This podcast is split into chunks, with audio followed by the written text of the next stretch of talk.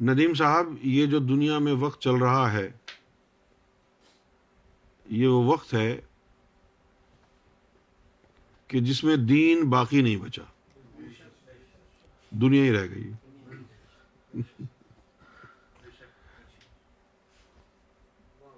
دین باقی نہیں بچا۔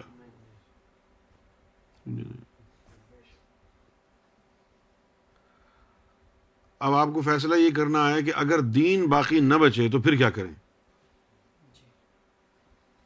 جس طرح اگر آپ کی گاڑی پنکچر ہو جائے، کیوں جی؟ آپ کی گاڑی پنکچر ہو جائے تو پھر آپ کے ڈگی کے اندر ایک اسپیئر ویل ہوگا۔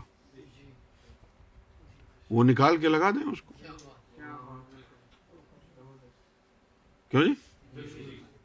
لیکن مصیبت قوم مسلم کی یہ ہے کہ ان کی گاڑی کے چاروں ٹائر پنکچر ہیں، وہ ماننے کو تیار نہیں ہے کہ ساڑی گڈی پنکچر ہے۔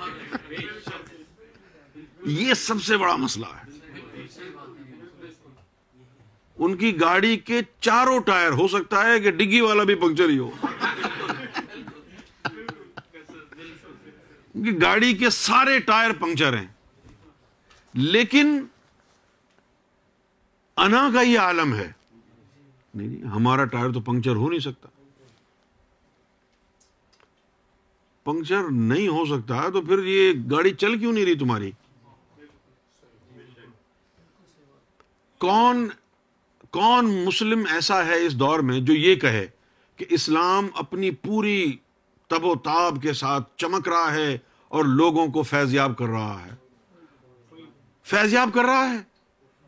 اسلام کے نام کا جو سلوک ہو رہا ہے اس دور میں، آپ کو معلوم ہے کہ وہ سن کر حضور کے قلب پر کیا قیامتیں بیتتی ہوں گی کہ جس دین کے لیے انہوں نے اتنی قربانیاں دی جس امت کے لیے انہوں نے اتنی قربانیاں دی آج اس دین کے ساتھ کیا سلوک کروا رہے ہیں مسلمان؟ اور یہ غیر خود نہیں کر رہے، یہ مسلمانوں کے کرتوت ہیں جو دین اسلام کو آج بدنام کیا جا رہا ہے۔ مسلمانوں کے کرتوت ہیں یہ۔ تو دین تو باقی نہیں بچا۔ لیکن آپ یہ سوچیں کہ دین کے اوپر آپ نے عمل کرنا کیوں تھا؟ کیونکہ آج کے مسلمان کو تو پتہ ہی نہیں ہے کہ انہوں نے مسلم کیوں بننا ہے۔ ساڈا پیو مسلم ساڈے پیو دا پیو بھی مسلم او دا پیو بھی مسلم سی۔ تے اسی بھی مسلم۔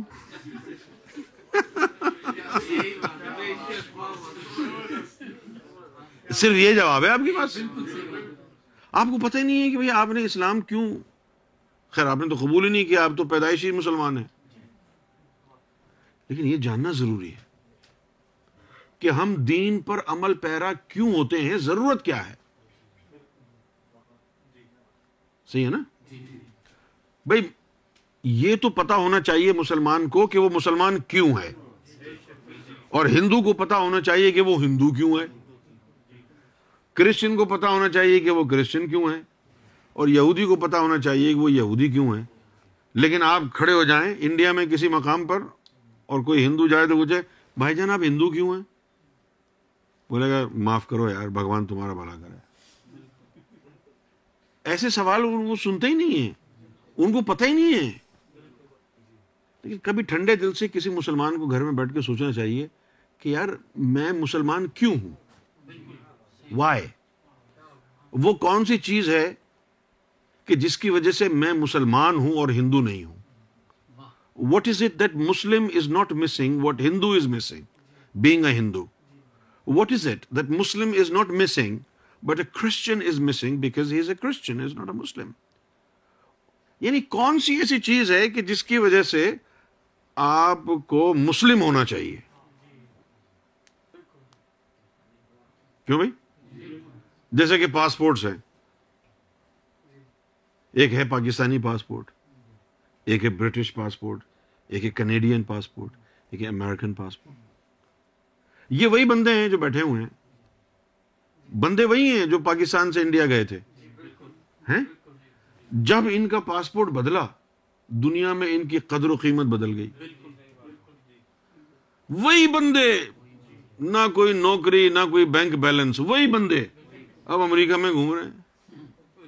آسٹریلیا جانے کی تیاری ہو رہی ہے نیوزی لینڈ جانے کی تیاری ہو رہی ہے۔ ارے بھائی کیا بدلاؤ آ گیا ہے آپ کی ذات میں؟ آپ تو وہی بے اعتبارے لوگ ہیں جو بکرا منڈی میں پھرتے تھے جو تین ہٹی کے اوپر پھرتے تھے۔ کنیڈین پاسپورٹ تو اب طاہر القادری سے بھی پوچھتے ہیں کہ بھئی آپ نے یہ کنیڈین پاسپورٹ کیوں لیا ہوا ہے؟ وہ بار بار بیچارہ بول بول کے تھک گیا کہ دیکھو جی مجھے پوری تنظیمات جو دنیا بھر میں مناج القرآن کی ہیں، وہاں جانا ہوتا ہے۔ اس کے لیے مجھے ویزا اپلائی کرنا ہوتا ہے۔ کوئی ویزا دیتا تھا، کوئی نہیں دیتا تھا۔ کوئی کہتا تھا تین مہینے لگیں گے۔ تو اس کے لیے میں نے کینیڈا کا پاسپورٹ لیا تاکہ میں ہر جگہ آرام سے سفر کر سکوں۔ تو آپ کو معلوم ہے کہ بھائی برٹش پاسپورٹ کیوں لینا ہے؟ امریکن اور کینیڈین پاسپورٹ کیوں لینا ہے؟ پاکستانی پاسپورٹ کیوں نہیں لینا؟ آپ کو معلوم ہے۔ آپ جانتے ہیں۔ یعنی جس کے پاکستانی پاسپورٹ پر انگلینڈ، امریکہ کا ویزا لگا بھی ہو، پھر بھی اس کو جو ہے نا لائن میں لگا کے کتے کی طرح ٹریٹ کریں گے۔ تو آپ کو معلوم ہے یہ بات کہ بھئی کینیڈین پاسپورٹ کیوں ہے؟ اگر کوئی آپ سے یہ کہے جی کینیڈین پاسپورٹ دے گو حب الوطنی کا اظہار کرو۔ پاکستانی پاسپورٹ لے لو۔ بولیں گے چل جائے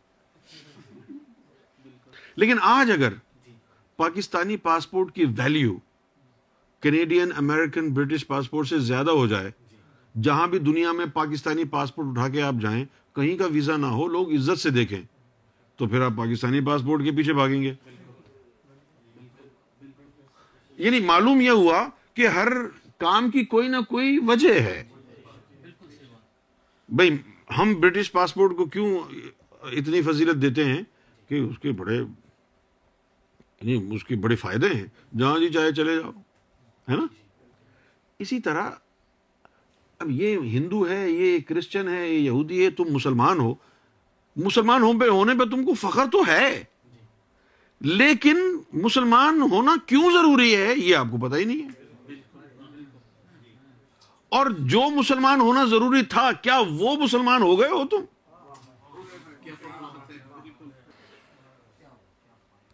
علامہ اقبال نے کہا کہ تم صحابہ کرام کی فتوحات کے قصے سنا کے اس کا کریڈٹ خود لیتے ہو اور اپنے آپ کو افضل قرار دیتے ہو۔ لیکن وہ تم نہیں تھے، وہ تمہارے آبا و اجداد تھے جن کے پاس کردار تھا۔ تم کیا ہو؟ تمہارے پلے تو کچھ بھی نہیں ہے۔ تم تو یار ایک امتی نہیں بن سکے۔ تم تو شیعہ بن گئے، تم تو وہابی بن گئے، تم تو سنی بن گئے، تم تو مرزئی بن گئے۔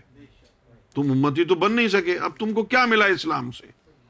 جب امت مصطفیٰ میں داخلہ نہیں ملا، تو اس کا مطلب ہے کہ آپ کے پاس جو اسلام ہے نا، وہ کے مارٹ کا وال مارٹ کا اسلام ہے۔ وہ اوریجنل اسلام نہیں ہے جو محمد رسول اللہ نے تخلیق کر کے دیا تھا ہم کو۔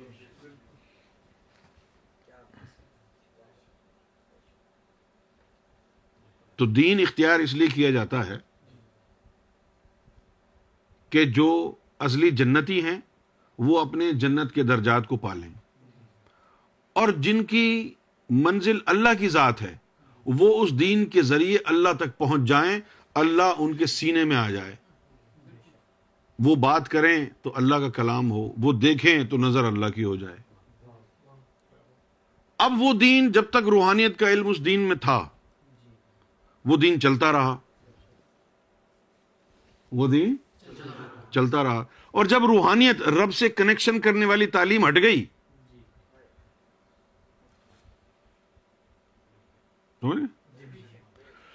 اب دیکھو، روحانیت کی اتنی اہمیت ہے کہ جیسے ابھی یہ لیپ ٹاپ ہے، یہ بجلی سے چلتا ہے۔ ٹھیک ہے نا؟ اگر آپ یہ چارجر اٹھا کے پھینک دیں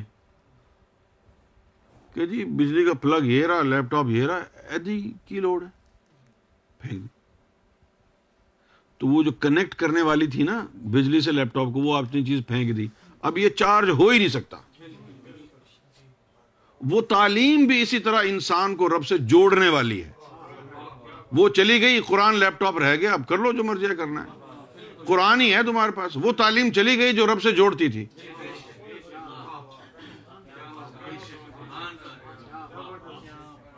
تو اب دین و دنیا کی بھلائی کے بجائے یہ کہیں۔ اب دین و دنیا کی بھلائی کے بجائے یہ نہ کہیں کہ بھئی دین اور دنیا دونوں میں خوشحال کیسے رہیں گے، یہ جملہ چھوڑ دیں۔ بلکہ اب یوں کہیں کہ دنیا میں بھی خوشحال ہوں اور رب بھی مل جائے۔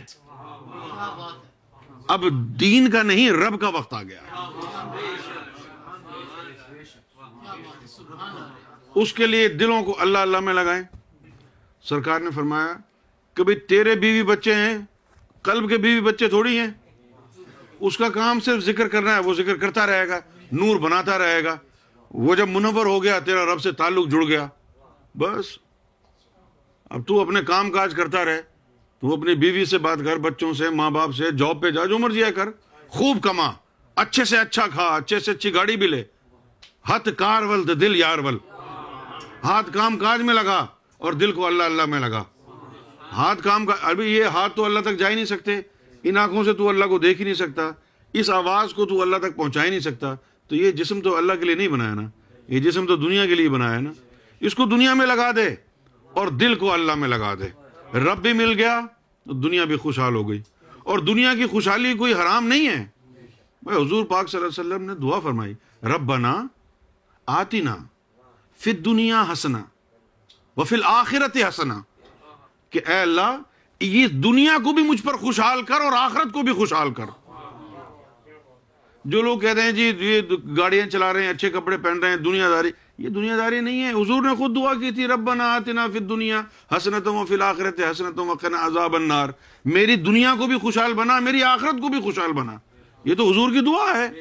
تو اگر آپ اچھا کپڑا پہنتے ہیں، اچھی گاڑی چلاتے ہیں، اچھی اینک لگاتے ہیں، اچھے گھر میں رہتے ہیں، اچھی جاب کرتے ہیں، اللہ تعالیٰ آپ کو مبارک کرے، اس سے بھی زیادہ ترقی ہو، لیکن اس کے ساتھ ساتھ دل کو اللہ اللہ میں لگائیں۔ اندر بھی خوش، باہر بھی خوش۔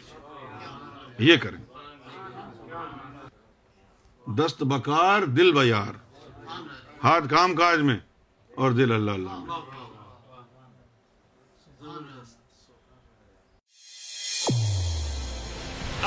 TV. Guidance. Brought to you